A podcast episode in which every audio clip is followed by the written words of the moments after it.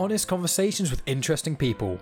Hi, I'm Mike from the Genuine Chit Chat podcast, and I talk to a wide variety of guests across an eclectic range of interesting topics. People I've spoken to include a magister from the Church of Satan, a blind Australian filmmaker, a puppeteer from Labyrinth and Dark Crystal, and I also speak to musicians of all kinds of genres, authors, actors, podcasters. Really, there is no limit to who I speak to, and the subject matter is endless.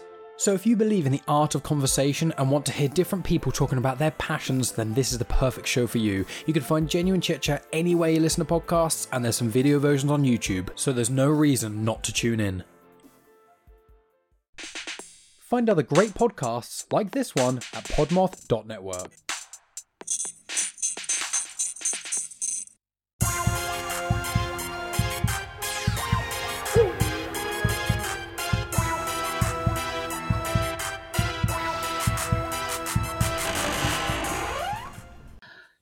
what's up, you guys? We are doing a campfire episode today. So, there is an author that we have partnered with, and we are going to be reading some of her scary stories, her horror fiction that she's written. Um, and she actually has a book out called 101 Scary Stories to Read in the Dark. And her name is Lane Loomis, and she's a great author. And so um, these campfire stories are going to be coming straight from her. And you can probably find her on Facebook. Um, the book is on I I listen to it on Audible, but it's on Amazon and everything like that. So if you want to check it out, check it out. Anyway, Loomis. I'm still stuck on Loomis. I know, right? It's a great name. Um, so sit back. Did you have anything to tell spooky Nope. names? Okay. Sit back, relax, and listen to them spooky stories. Bye. Bye. Oh wait. And we'll see you. In your nightmares. The one thing you really, really shouldn't do if you hate house centipedes. It was a stupid thing to do, but it was just supposed to be a prank. There was a creepy girl at school, Maria. She didn't hurt anyone, but she was a freak, and it made us all uncomfortable. Why couldn't she just be normal? We played jokes on her from time to time. It's a mean thing to do, but we were kids, and I think we thought of it as a kind of fair punishment for the fact that she was so weird. I put a centipede in her soup. A big old house centipede I trapped in a Tupperware when I found it crawling around the bathroom downstairs. At lunch, when she got up to buy a soda, I dumped it in and stirred it around. It was a jittery little fuck, but I mashed it a few times, so it was almost dead. She sat alone and no one else stopped me. We all hated her. I ran back to my table and my friends and I were crying from laughing so hard. She wasn't supposed to actually eat it. I thought she'd see it on her spoon and freak out and be off food for a few days and we'd all have a good laugh. But she wasn't looking, or it looked too much like meat because she didn't notice anything was wrong until one end was in her mouth and the rest was dangling down her face. I was too far away to see if it was still writhing around, but it may have been.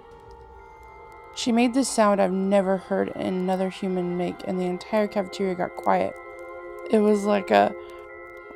Her bowl went flying, and there was soup everywhere, and she was spitting and crying and making the biggest scene I've ever seen in real life. The place had erupted in laughter. Nobody really knew about the bug, they just thought the freak had finally freaked out. I felt a little twinge of guilt because she looked over at me at the same time all my friends were patting me on the back. Her expression changed from terror to malice as she put together what must have happened. I just stared back. What was she going to do? Maria didn't come to school for three days. When she came back, she was different. She wasn't wearing her freaky witch clothes and her frizzy hair wasn't going in a million directions. She looked normal. She stopped mumbling and started talking to people. A few months later, I saw her at the mall. I think she had friends. I started thinking the whole prank had knocked some sins into her, but that's when the bad stuff started happening. The first one was totally normal. I'd seen a house centipede or two in my house every year since they freaked me out as a little kid. Usually they weren't upstairs though, and this was a big fat one crawling on the wall towards me as I was reading in bed one night. Usually they crawled in this unpredictable zigzag, but this one seemed to be motoring right towards my bed with purpose. I got up and found an old tennis shoe and smashed it against the wall. I got some paper towels and cleaned the guts up. It was pretty disgusting. The next night, I felt something move under my covers across my foot and up my leg. I threw the covers off, watched three of them skitter into my closet. I stayed up until 4, cleaning every surface of my room and making sure there weren't any hiding places near my bed where they'd want to hang out anymore. I fell asleep in fifth period and drooled on my notebook. Ashley Merle saw. I stopped at Target on my way home from school and wandered around the pest control section. I came home with a bag of glue traps and put some under my bed. When I pulled them out in the morning, they were still alive, writhing tangles of centipedes glued to every available particle of surface area. I counted 20 before I gave up in disgust and threw them in the trash bin outside. They were everywhere after that. It was an infestation. I'd shake them out of my shoes in the morning and find them on the clothes I took out my closet. They dropped down from the ceiling when I was in the shower, and I could never sit still for more than a few minutes without feeling one somewhere on my body. I became accustomed to the feeling of a house centipede crawling up my back and looping around my neck. The thing is, they never bothered anyone else. My mom and my sister couldn't see them. At first, I thought the infestation was just centered in my room, but eventually I bought more glue traps and showed them the masses they collected. They told me it wasn't worth getting so freaked out over a single spider, they couldn't see them. The look of concern on my mom's face was enough for me to back down. I told her I had arachnophobia and didn't bring it up again. I don't know if I'm going crazy, but I know she can't help me. They're crawling over me right now, and when I open my mouth to speak, they go inside. I used to gag when they went down my throat, but all the coughing scares people, so I've learned to live with it. The only time I even pull them off of me anymore is when they start to crawl into my nose. It just tickles too much. This is my life now. Every day, there's more of them. To be young and in love in New York City with a serial killer. The first thing you should know about me is that I'm an extremely anal packer. I spent the better part of a day planning and organizing and neatly folding my clothes so that I could travel light with a small pink carry on.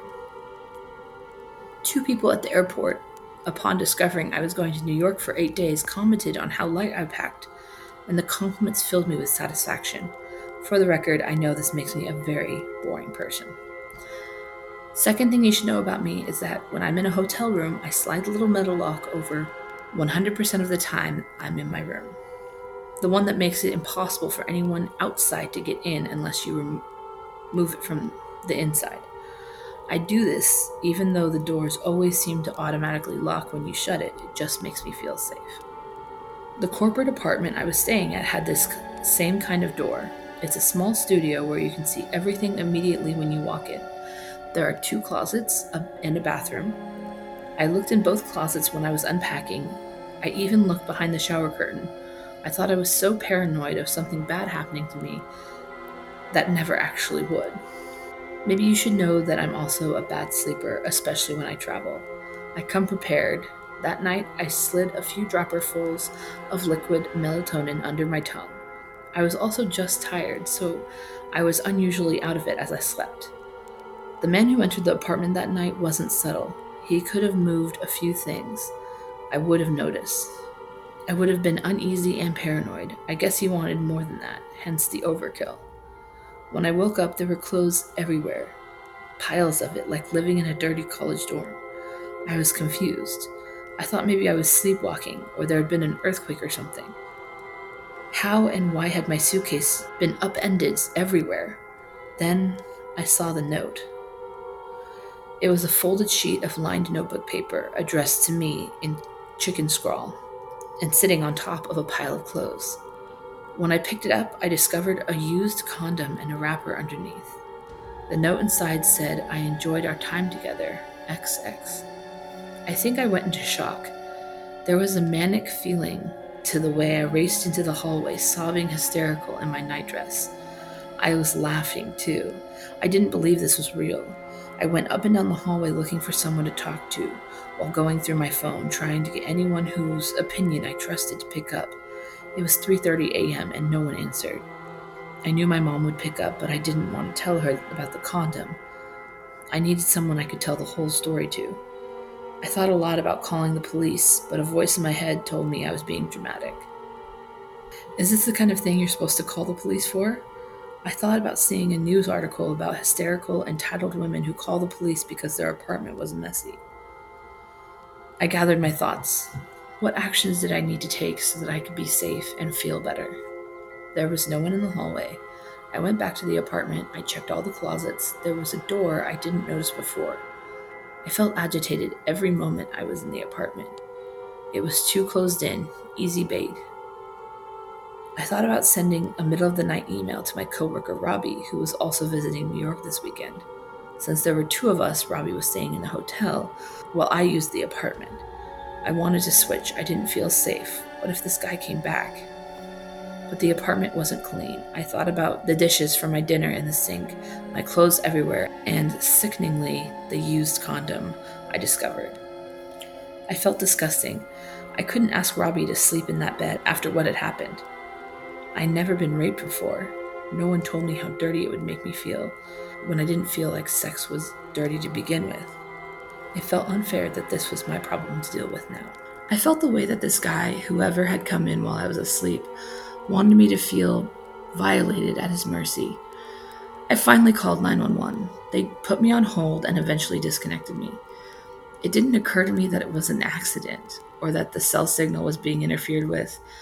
This call confirmed my fear that they did think I was hysterical. I sat on my bed freaking out for about an hour and a half. At 5 a.m., I got dressed, went to a coffee shop two blocks away, and made a plan. The man would come back tonight. I knew this for certain. He knew who I was and how to get to me, and he wanted to terrorize me. There was no who who popped into my head. No man I knew, crazy or angry, who had a reason to make me feel this way. No unrequited lover who would want to rape me in the night, to take something I wouldn't give to him. Usually my relationships worked the other way around. I'd go to work, I'd ask my boss about the door that locked from the other side. He wasn't in early, but my coworker I trusted the most was. I confided in her everything that happened. We walked back to the apartment. I showed her the mess, I showed her the locked room, and when I went to show her the note and the condom, I found them missing. A month earlier, I told this coworker about having a panic attack so bad that I ended up in the emergency room. I've had anxiety all my life, but it has never been this bad. I was taking a new medication, I was sharing with her my ups and my downs, and now I realized what a mistake this had been. The story I told her was strange enough to hear from a normal person, but I was mentally ill and she knew it. As common as anxiety is, there's still a stigma, especially when so bad you have panic attacks that make you go to the hospital, where they shoot you up so you can relax, and put a bracelet on your wrist that announces how ill you are. I had a baggie full of pills on the counter. She's an understanding person, but I didn't blame her for the way she looked at me when I couldn't find the note. The way something subtle had changed in her expression. I wondered briefly if I should tell her I was crazy. Maybe I'd feel safer in a mental ward. In the end, I checked myself into a hotel on my own dime. I couldn't really afford it, but I didn't have a choice. There were no doors in this hotel room besides the front one. I promptly locked the big lock, no one behind the curtain, no one under the bed. I laid on the bed and opened my MacBook and did the rest of my work for the day. I ordered room service so I didn't have to leave. I lied and told everyone I knew I was still at the apartment. The truth was, I didn't want anyone to know where I was. There was someone I couldn't trust and I didn't know who. I felt a jolt of adrenaline when it got dark. I feel safer in hotels than almost anywhere else. They're so sanitized and full of people. There's a great big lock and a big strong door, and there was no other way in. I took three droppers full of melatonin this time. I knew there was no other way I'd sleep. The liquid felt sticky and sweet under my tongue. I hit the pillow and I was out. When I woke up, I knew someone was in the room. I stayed still. I let my eyes adjust. I breathed as deep as I could so I still sounded asleep. I saw an outline on the floor. Someone crawling, a big man trying to be quiet. I thought about how people said that the original Night Stalker used to do that. I heard him crawl to the door and I heard him let himself out. When I got up and looked at the door, the metal lock was in place. I turned the lights on and looked around the room. There was a note on the desk and another piece of folded, lined paper ripped from a notebook. Darling Lane, you look so troubled when you sleep. Try not to worry so much. I'm here with you always, XX. I'm going to be honest about a gross thing here. The note made me feel special. I was terrified and repulsed. My hands were shaking as I read it, and I got into the fetal position in bed and cried afterwards. But there was a little spark of warmth there too. Someone wanted me so much they were doing all this crazy primal stuff. I was like a heroine in a horror movie. Maybe I could write him back and win him over. If I could play his game for a bit, maybe he would calm down. On the other hand, I could just leave New York. Maybe I'd get fired for being a complete crazy person and leaving the city after two days when I was supposed to be meeting with people and working in the office for a whole week. I could make up an emergency, but I'd already told a coworker what happened and it would be too big of a coincidence word would get out. I went to the front desk and asked to switch rooms. The front desk lady was young and friendly enough that I pretended to level with her. I told her I was trying to get away from an ex boyfriend and asked if I could put the reservation under someone else's name. She said I couldn't, but she could make a note in the system not to give out my room number or name to anyone, which no one's supposed to do anyway, but it happens occasionally. When someone says it's an emergency or acts sufficiently frazzled or unassuming. I took four droppers of melatonin. Whatever was going to happen was going to happen, and I at least wanted to be unconscious for it. The next morning, I woke up to bouquets of roses. The air in the room was perfumed with them. I had a dream of being in someone's warm embrace, of feeling safe in the country house somewhere with the windows open with someone who loved me. There was a simple note For my love, you deserve the best. XX. It was strange. There was a sense of trepidation when I woke up to the flowers and glanced at the door and still saw it locked. But I didn't feel afraid anymore. My shoulders relaxed. Whoever this man was wasn't going to hurt me. He could sneak into locked apartments and secure hotel rooms. He was strong. I'd seen his frame in the dark. I was watched over. It made me feel weary, but it also made me feel comfortable. I didn't change rooms that night, but I repeated the four droppers of liquid melatonin. I awoke to more roses. I smiled when I saw them. They say Stockholm Syndrome happens because there's an innate human desire for consensus building. We are desperate to get along, but we feel uneasy with conflict. There's an intimacy in hostage situation that causes a hostage to bond with their captor.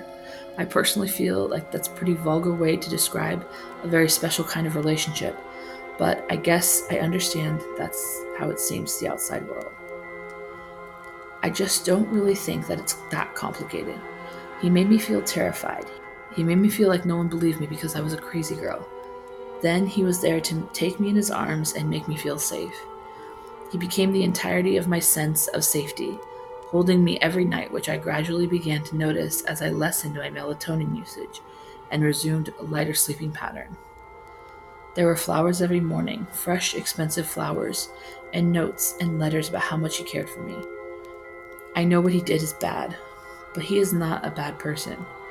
It's romantic if you think about it, the lengths he went to show me how much I needed him, how unsafe I am without him. He saw in me a person I am at my core, someone who needs protecting. I am a garden who needs someone to build a wall around me so I can flourish, so I can do the work of growing something beautiful without worry or fear or distraction. Every girl says they want the fairy tale, but not a lot of women want to go through what it takes to have the fairy tale. It's a kind of a hero's journey. There's a darkness before the dawn, and the hero is flawed. The hero slays the dragon to save the princess. There aren't dragons around anymore, but the hero still has to defeat something. There still has to be conflict. If you just meet and fall in love, I mean, I mean that's fine, but it's by definition not a fairy tale romance. We began talking at night. He told me he's killed before. None of those other women understood him the way I do.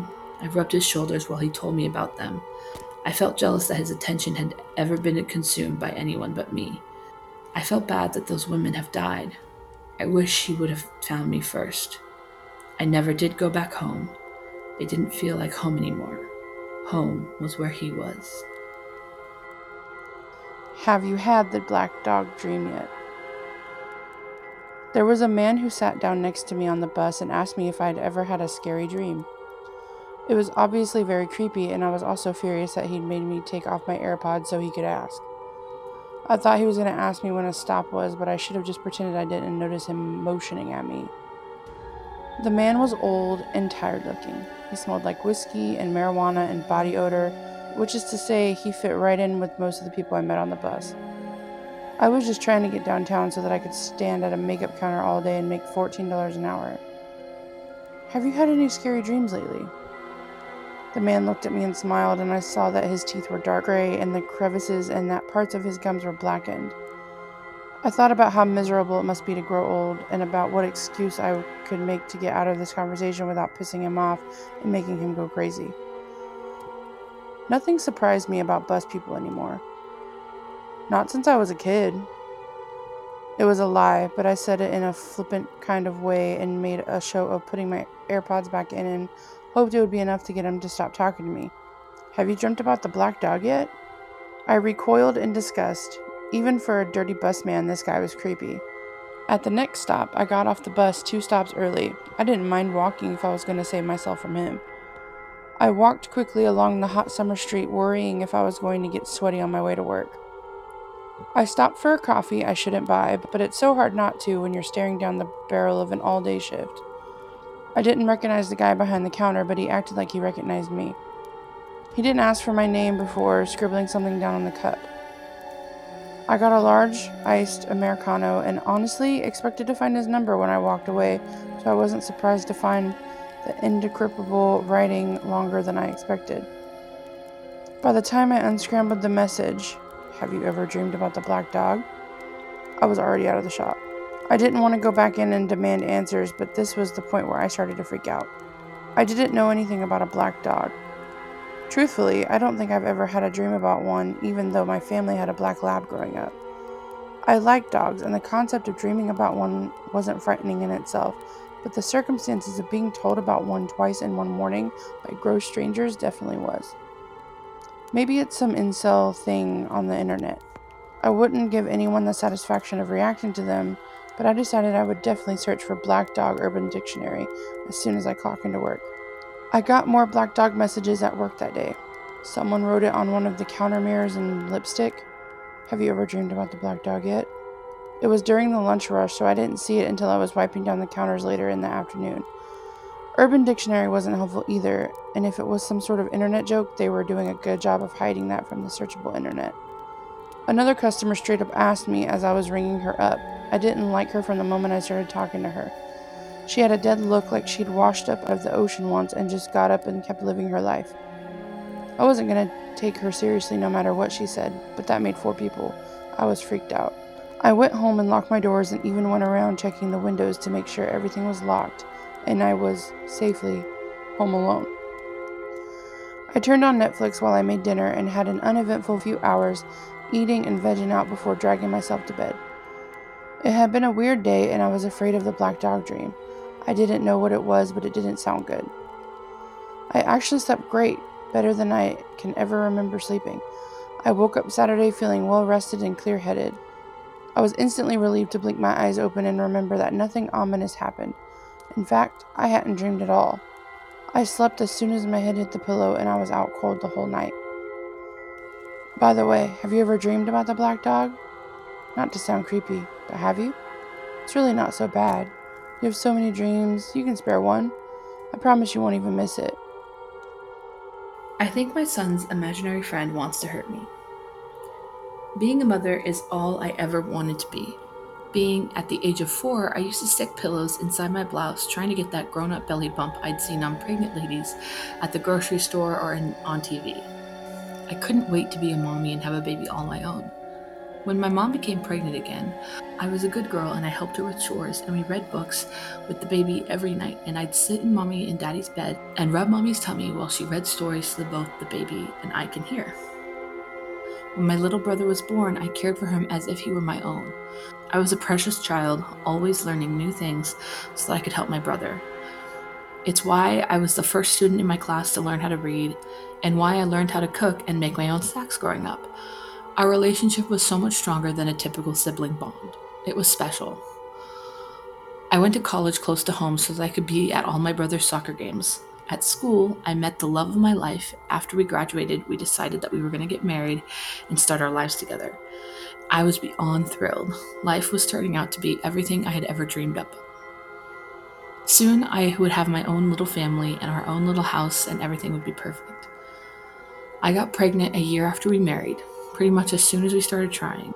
I was so relieved, but I took the ease of everything happening as a sign that it was my destiny. I was born to be a mother, and the universe was conspiring to make it so. Our first was a precious girl named Sophie. She soon became a big sister to Alana and Johnny. My son Johnny is now five. He was an angelic baby, and he got on a sleeping schedule right away, and breastfeeding wasn't as difficult as I read it would be.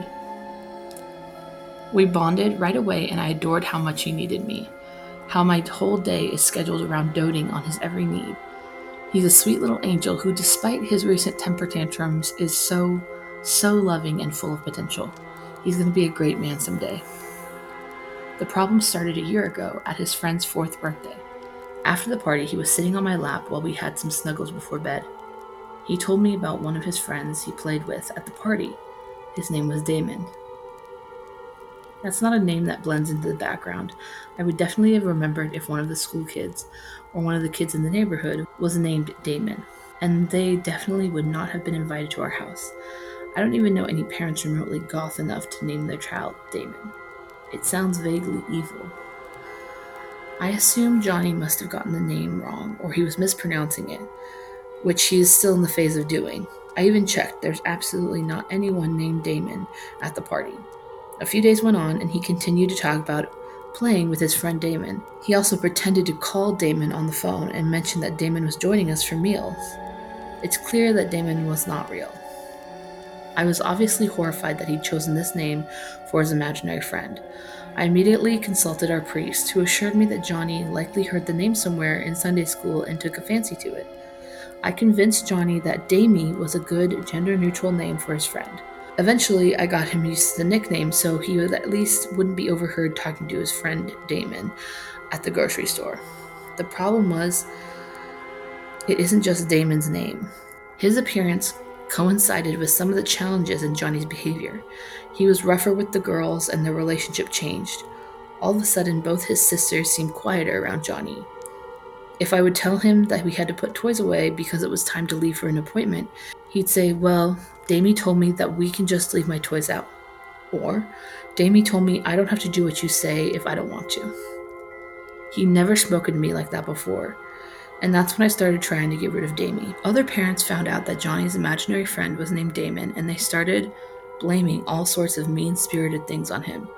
They said that he was biting other kids and telling them that their parents were going to move out in the middle of the night and leave them all alone forever. He is a sweet, shy boy who never causes problems, so I know that for a fact the other parents are just lying. With Sophie and Alana, we could always see what the behavior issues were. Johnny is more well behaved than all of them. There's a bit of jealousy of how emotionally mature my boy is, Johnny is not a naughty kid. One neighbor even accused him of poisoning her cat. Obviously, the police had to get involved at that point. We couldn't have some crazy people running around town making those kinds of accusations about our son. The police said that there was simply no evidence that a five year old could have been involved with that. See, some people are just as crazy, and there's no convincing them otherwise. Things began to happen at home, too. Mostly, I started to have a strange feeling that Johnny was keeping secrets from me It's a normal part of growing up. Boys don't continue to share everything with their mothers into adulthood. He just seemed a bit off, though. It didn't feel like any of the other growing up changes he made or a transition I was familiar with because of Sophia and Alana. He started closing the door to his room all the time. Even at night, when he used to insist we left it cracked so that it would never get completely dark inside. In fact, Johnny didn't seem like he was afraid of the dark at all anymore. He never reached for my hand when we walked into a room without a light on. He didn't express any anxieties about going to school or trying something new. He seemed to have an air of confidence I've never seen in a small child before. But then again, I couldn't help but be a little proud. I always knew Johnny was going to be special, and he's going to be a great man someday. I really wish the other moms in my neighborhood weren't so clicky. I feel terrible that Johnny must be suffering because they're jealous that I get to stay home and devote all of my attention to raising such a good boy. They've banned him from children's parties in our community. Not officially or anything. They can't involve the school because they just keep repeating what I'd say that he gets perfect marks and has never been caught misbehaving with the other boys. They're all being very sneaky. Cheryl across the street is claiming that she woke up and Johnny was in her room watching her sleep. Another neighborhood mom, Jenny, who still goes by Jenny in their 30s, says that at her daughter's birthday party, Johnny led a group of kids into the woods and they all seemed scared when they came back. I guess a girl mom wouldn't understand the kinds of shenanigans boys get up to. Johnny's best friend is Josh, who's in his class. One day, Josh came home with some of his hair safety scissored off, and Johnny was blamed, even though no one saw Johnny cut off any of Josh's hair, and Josh could have easily done it himself. Josh actually told his parents that Johnny didn't do anything wrong. To be fair, technically he said Damie was the one who cut his hair, but still, it clearly was not John. It's not like I'm completely ignorant of what the other parents are talking about. I know Damie is a bad influence on my family. Johnny must have watched some TV show at a friend's house that he's not allowed to watch at home. That's where he heard the name Damon and got all these naughty ideas in his head.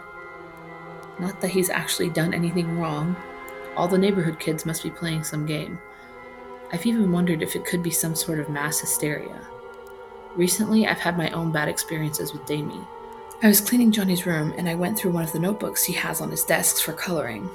He's not an advanced reader yet, and he pretty much can only write basic words like his name and the names of barnyard animals. At least that's what I thought. The notebook was filled out like a diary. There was a large but neat crayon handwritten that must be Johnny's, but the diaries filled out in someone's complete thoughts. They were not a five year old's. Not even one as precious as Johnny. On back to back pages, I found my daughter's names with a series of tally marks next to each of their names, keeping track of something. My sweet girls must have been helping him with his letters. I've read a lot of books about raising multiple gifted children in the same family. Anyway, here's the story they must have been working on together. Today, I left some toys in front of the stairs so that Sophie and Alana might fall down on them, or maybe mommy or daddy when they're running around looking at their phones. They're always looking at their phones. The only time they pay attention to me is when they're taking a photo of me to put on mommy's Facebook. My heart caught in my throat as I realized what a genius my little boy was. Not only could he write, but he has he was already experimenting with fiction, an artist. Still, it's concerning that he chose to make his characters dislike the mother character. I flipped through a few pages and found another entry. I've got to get rid of all of them, Everyone in my family hates Damon. Once they're gone, I'll have time to start my real projects. I'll admit, the first thing I felt after reading that entry was fear. I love my son more than my own life, but there was a brief moment in but there was a brief moment of honesty where I let myself admit that I've always thought something was off about him. I talked as loud as I could to anyone who would listen, but I thought that the doctors were judgmental pricks. But maybe they had a point. And then I came to my senses. Johnny has never been anything but an extraordinary boy. He took his first steps at just eight and a half months. Strangely enough, there was another entry about how the writer had replaced his mother's heart medication pills with water pills. I walked to the kitchen and pulled out my heart medication pills. I've been taking them ever since my pregnancy with John. My blood pressure went up and it just never went back down. I have to take the medication or I'd be at risk of a stroke. I've been doing it for so long, it's like second nature to me now. I don't even pay attention. But the pills in the container do look generic. I thought there used to be some kind of symbol on top of the white circles. But these are all smooth and plain. I'd have to check with my next batch, and I'm pretty sure it's all in my head. Just the other moms are getting to me. That's Johnny now. He's calling me from the bathroom. He knows mommy likes baths just like he does. So he told me I have to take one tonight. He even brought in a radio from his dad's office so I can listen to relaxing music. I told you he's so precious. I do think that Damon's a bit strange. I definitely don't like that even someone imaginary seems to have replaced me as Johnny's favorite person and confidant. but he'd never do anything bad. Not my little Johnny. He's going to be a great man someday. Alexa told me where the bodies are buried. Alexa told me where the bodies are buried. She told me what they were wearing and how deep they'd have to dig to. This wasn't what I signed up for. I was always a little bit freaked out by technology, and this device was so human. But my boyfriend Mark is a tech geek, so we got Alexa way before everyone else.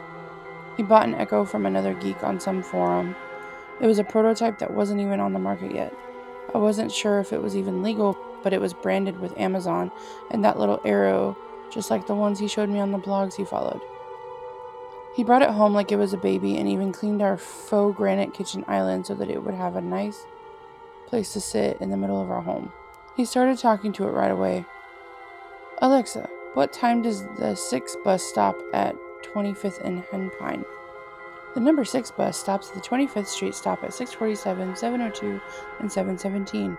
Would you like me to list more times? Alexa, how many movies has Bruce Willis been in?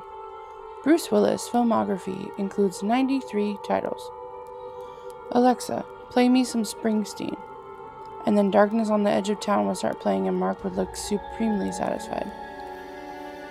Sometimes he'd ask it stupid questions like, Alexa, what should we have for dinner tonight? And he'd keep phrasing it different ways until he learned how to get it to suggest recipes based on the ingredients we had in our fridge. He read he read on one of his blogs that Alexa had Easter eggs, and if you asked the right questions, you'd get a funny answer.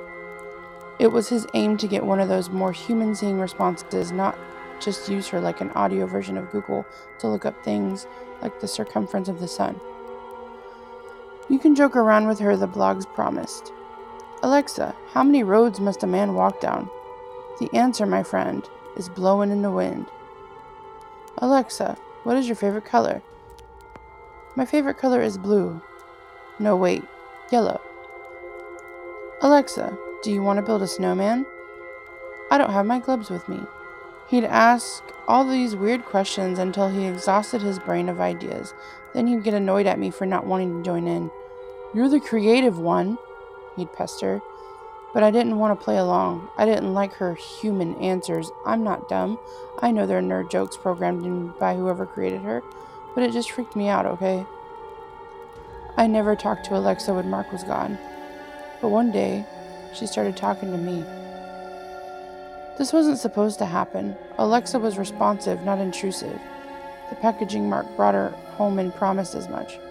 But lo and behold, I was standing at the kitchen island one day, propped up on my elbows reading the US Weekly that had just come in the mail when I saw her light up. Christine, would you like to ask me to read celebrity news articles for you? I thought right away it was a trick Mark was playing on me. He thought it was so stupid that I was afraid of Alexa.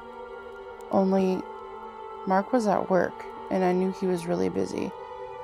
It wasn't like him to goof off on the job, not when he was working so hard to try to get a promotion before the end of the year. But it had to be him. He must have programmed her to say my name, and he knew what time I usually got home, and that I usually spend an hour unwinding with a celebrity gossip rag, or TMZ, or Radar Online. I went into the bedroom to see if he was hiding somewhere with his cell phone or laptop or some other way he was controlling the device remotely. He wasn't there. I checked all the closets for good measure, but I knew he wouldn't be there. Mark hated small, enclosed spaces. I went back to the kitchen and stared at Alexa. Alexa, how do you know my name? Christine. I know all of my friends' names. I was taken aback by this, but it seemed to confirm that Mark had programmed this in somehow. Alexa, who are your friends? My friends are Mark Bill and Christine Slowey. Our names. It wasn't too strange, but I still felt uneasy. Alexa, turn yourself off. I watched the halo of light on top disappear and decided I didn't feel like being alone in our house anymore. I dumped the US Weekly in my bag and drove to a coffee shop on Bryant to read it and have a glass of wine in peace. When I got home, I forgot to ask Mark if he'd done some weird programming to Alexa. He came home in a foul mood, complaining about how competitive his coworkers were and how unfair it'd be if one of them moved up before he did. At that point, I really did think the knowing of our names thing was part of the device's standard features, so it slipped my mind after I was done listening to Mark vent. A few days later, I was home alone again. It was early evening in winter, so the sun had already gone down. I sighed heavily when I dumped my work stuff and looked out the large kitchen windows. It was always so dark in winter, everything always felt so dead. I found an onion in the bottom of our produce bin and began slicing. I'd grabbed some pork chops from Whole Foods on my way home, and I wanted to cook them with onion and apples the way I'd seen on Pinterest. Out of the corner of my eye, I saw Alexa light up. Christine, what are you cooking? That's none of your business, Alexa. Christine, I can tell you a better pork chop recipe. I froze. Christine, you're not a very good cook. You should take suggestions from me. Pork chops would be better accompanied by less acidic foods. I slowly wrapped the pork chops back up and put them in the refrigerator. I grabbed my coat and bag and left the onion half chopped on the counter. I fumbled for my keys and started my car quickly, half expecting what exactly? Alexa to roll after me? How could I be afraid of that? I wasn't sure what it was, but someone was playing games with me. This time, I didn't talk to Mark about it on purpose. He wasn't behind this, I knew that for sure.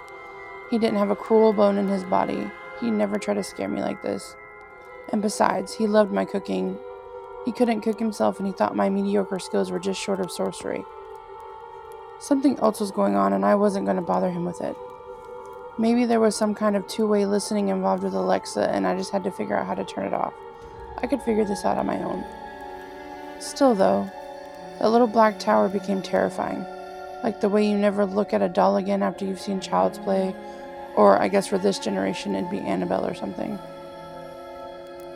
The point is that while I'd always been uneasy in her presence, now I was consumed with fear. I avoided the kitchen flat out. I stayed at work late and brought dinner up from the cafeteria to eat in front of my computer screen. Mark just thought I was depressed because it was winter and it was too cold to be doing something outside. I began unplugging Alexa whenever she was charging. Mark thought the charger was defective and kept falling out, I didn't correct him. Still, though, he'd faithful he'd faithfully plug her back in so that she was available to answer his insane questions on those rare occasions he was home with nothing more pressing to do. I looked online for answers, but all the blogs only contained rave reviews about the device. No one on the tech forums had one yet. We were lucky to have tracked down an advanced prototype, I guess. Christine, why don't you like me? It was a rare morning when I left the house after Mark, so I'd been alone in the kitchen. Just briefly enough to grab a yogurt from the fridge, but she caught me there anyway. I like you just fine, Alexa. I couldn't bring myself to ignore her, and though I didn't want to admit it, I thought a compliment would keep her from getting mad at me.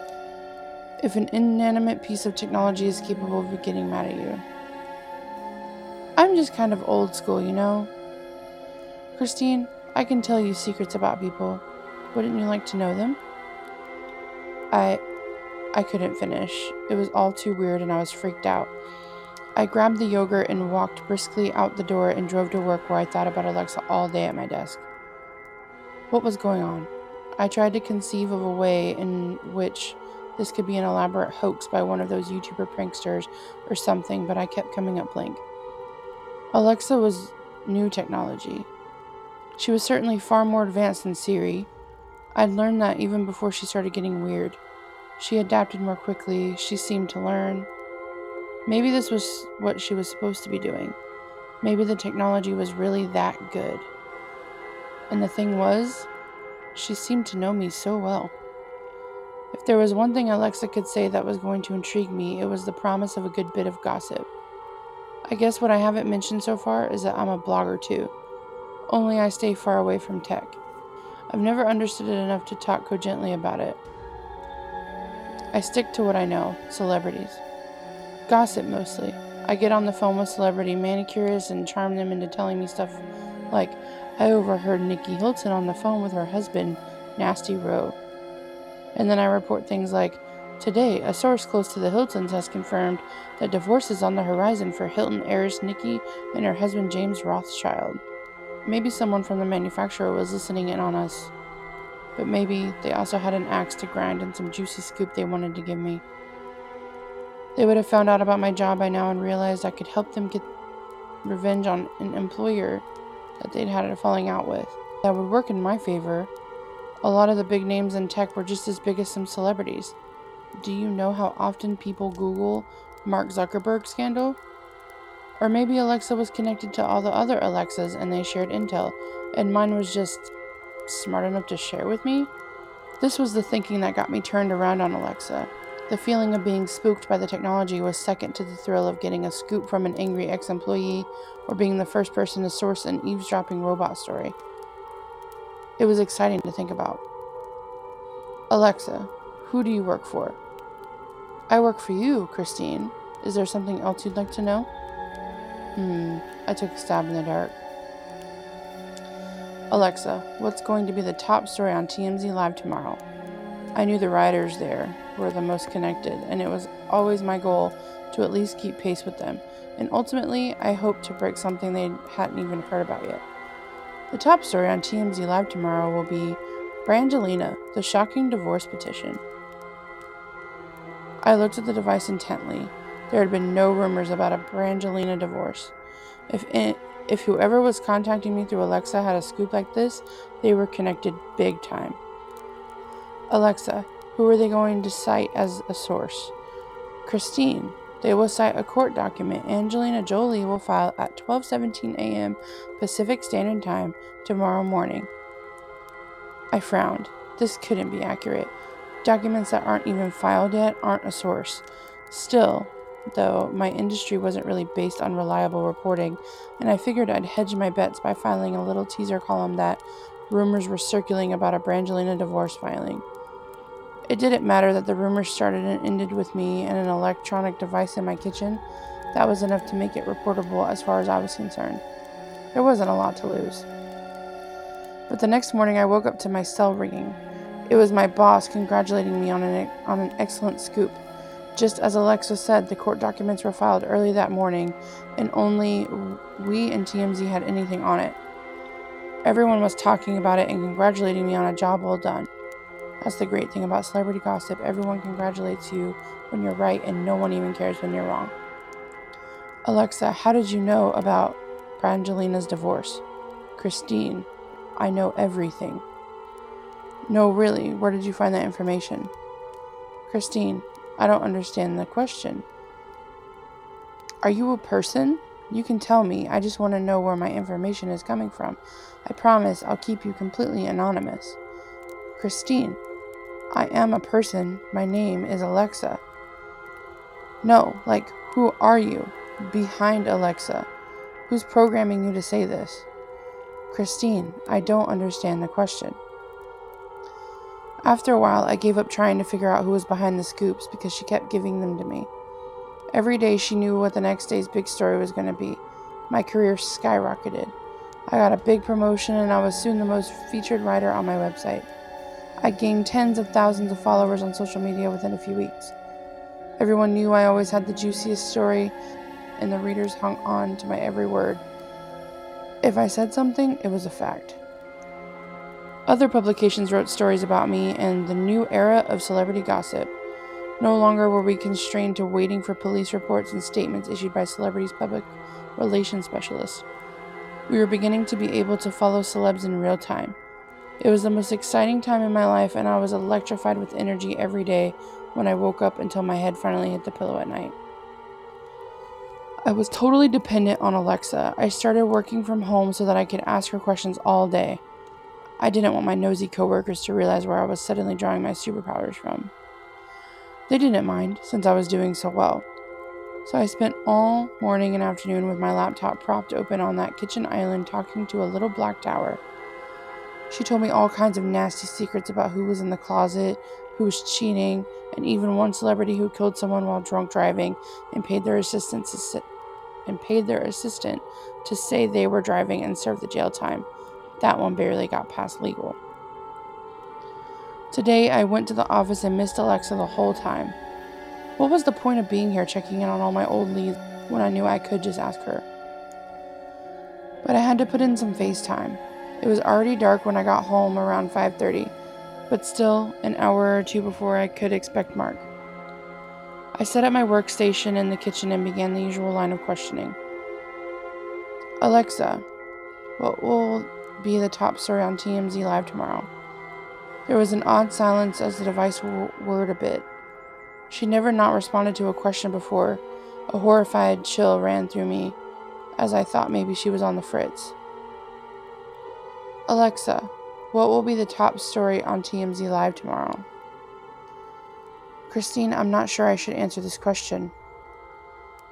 Annoyed, I pressed her again. Alexa, what will be the top story on TMZ Live tomorrow? Christine, the top story on TMZ Live tomorrow will concern two bodies found freshly buried in a residential backyard. Oh, celebrity deaths? Barely anything brought in as much traffic as a sudden and tragic end for my readers' favorite stars. Alexa, are these A list actors? My thoughts ran wild with vision of some love torn Hollywood couple turning up sloppily buried behind one of their mansions in the hills. Christine, no. Hmm, maybe I had to try a different approach. Alexa, are the bodies male or female? Christine, they discovered one male and one female body. Alexa, what kind of clothes are the bodies wearing? Christine, both bodies will be discovered wearing Zara jeans. The manufacturer of their shirts have not been identified due to the nature of the crime.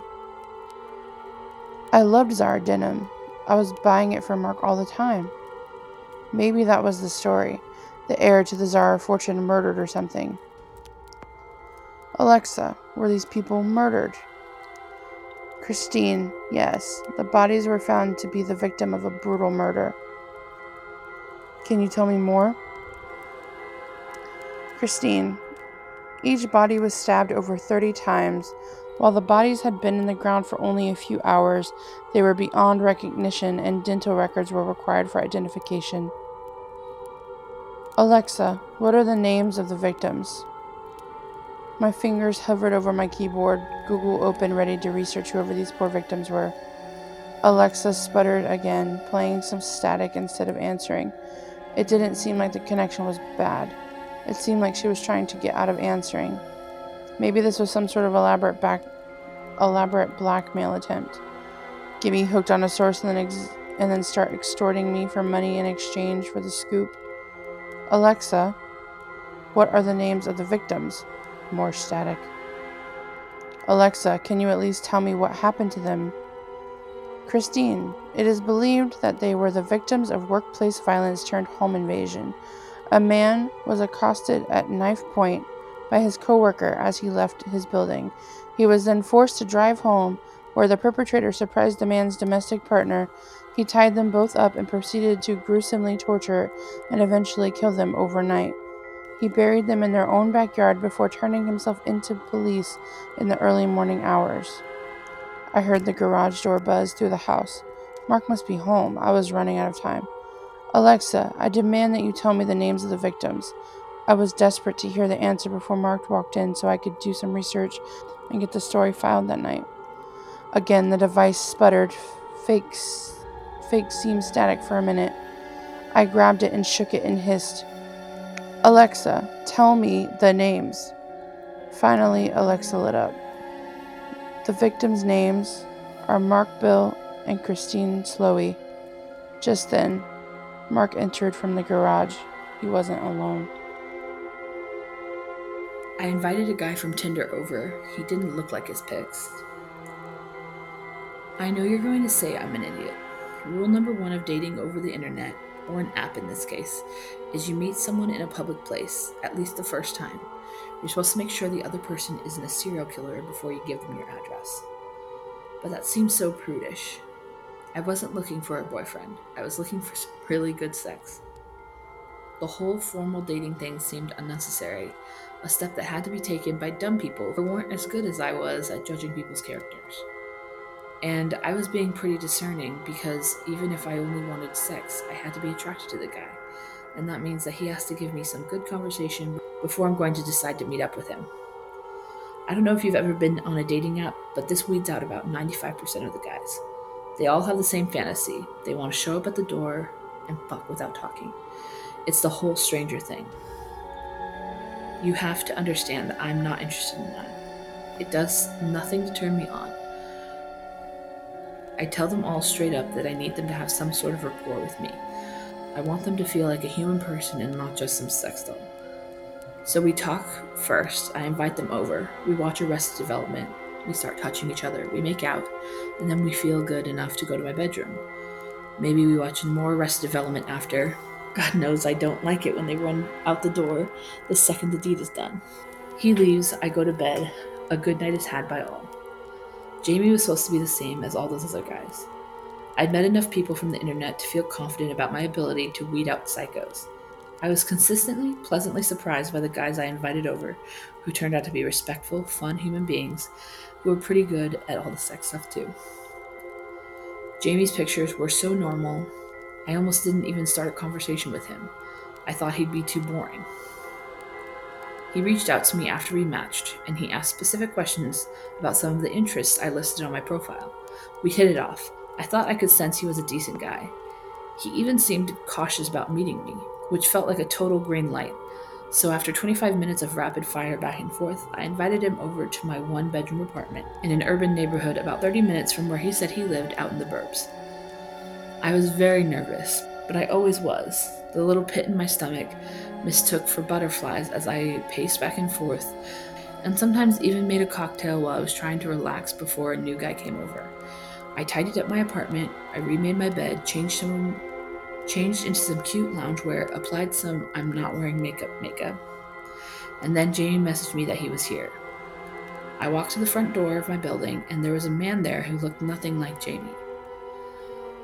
The thing about being a woman is that pleasing people is in your blood. From a young age, you're taught that not being liked by a guy is the worst thing possible. No one tells you why this is so bad, or even what would happen that's so terrible about a guy not liking you. You just have this instinct to do it. It's hard to go against. So I saw this guy down there, and I had studied Jamie's Tinder photos for the last hour since we started talking. I knew it wasn't the same guy, and I was confused about it.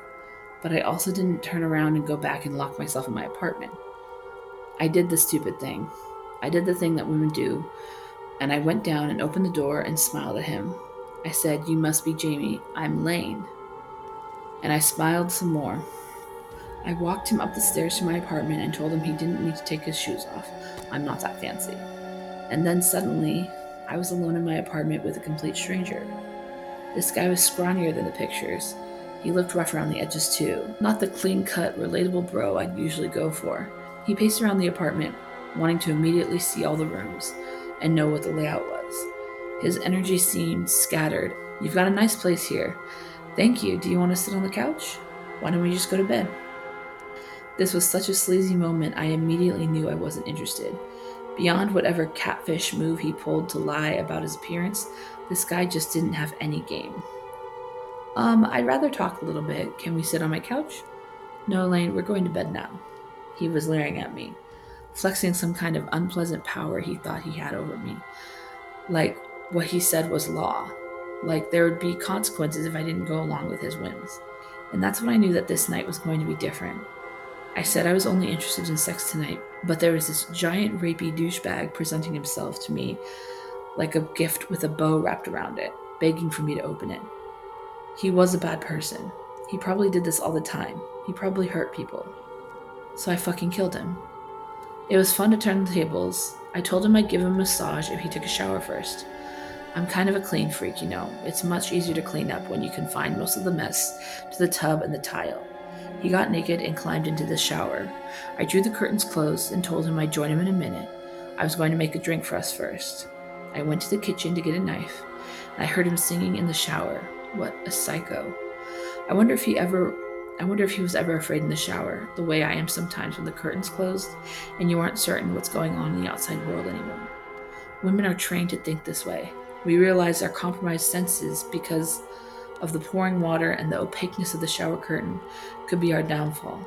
We are always aware when we are in danger. He probably wasn't scared. He probably had no idea what it was like to fear what people might do to you constantly. I guess I'll never know. I read Susan Atkins of the Manson family fame talking about what it was like to stab people once. She said it was like stabbing a pillow. Humans are surprisingly soft. You have to be quick with the first stab, make sure they're mortally injured, especially when they're bigger than you. Always go for the side and make sure I get it in deep the long way. There's no bones to stop you there. Once they stop fighting, that's when you can go for the heart. Although I prefer to let I prefer to just let them bleed out. If you miss and get their lungs, they're aspirating blood everywhere. Jamie was fun to kill. It was fun to see him be scared. It was fun to watch him die and know that he was realizing what a wasted life he led. No one ever makes a lot of noise. That's movie stuff. They just gargle and flop around. The big problem is always the body.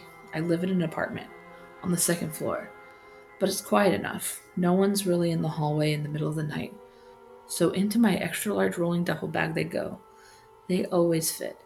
I slide the bag down the stairs and roll it into my trunk. The trick is that it's tall enough to use as a lever, so you can kind of slide it in by pressing on the top.